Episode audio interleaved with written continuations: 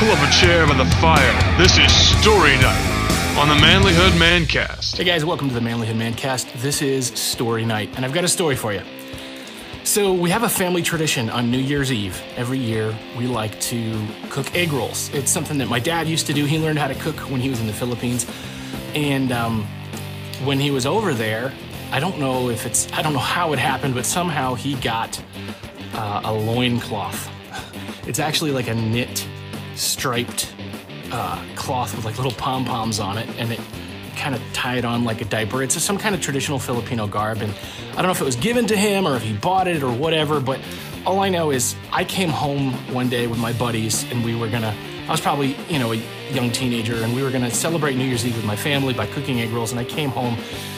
And my dad greeted us at the door in a loincloth and a Filipino hat and a spear.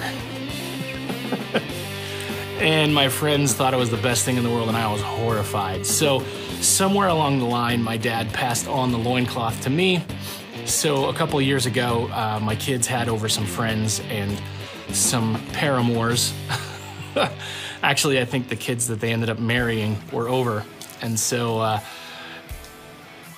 I came downstairs to start cooking egg rolls in my loincloth, and it was great. Uh, they were horrified, they were embarrassed, they were like, Dad, go put some more clothes on. Now, given I had a pair of boxer briefs on underneath, so everything was covered, but it was definitely uncomfortable for everybody. Lots of laughter and shame and horrible experiences ensued. And I'll tell you, honestly, I don't care. It was fun.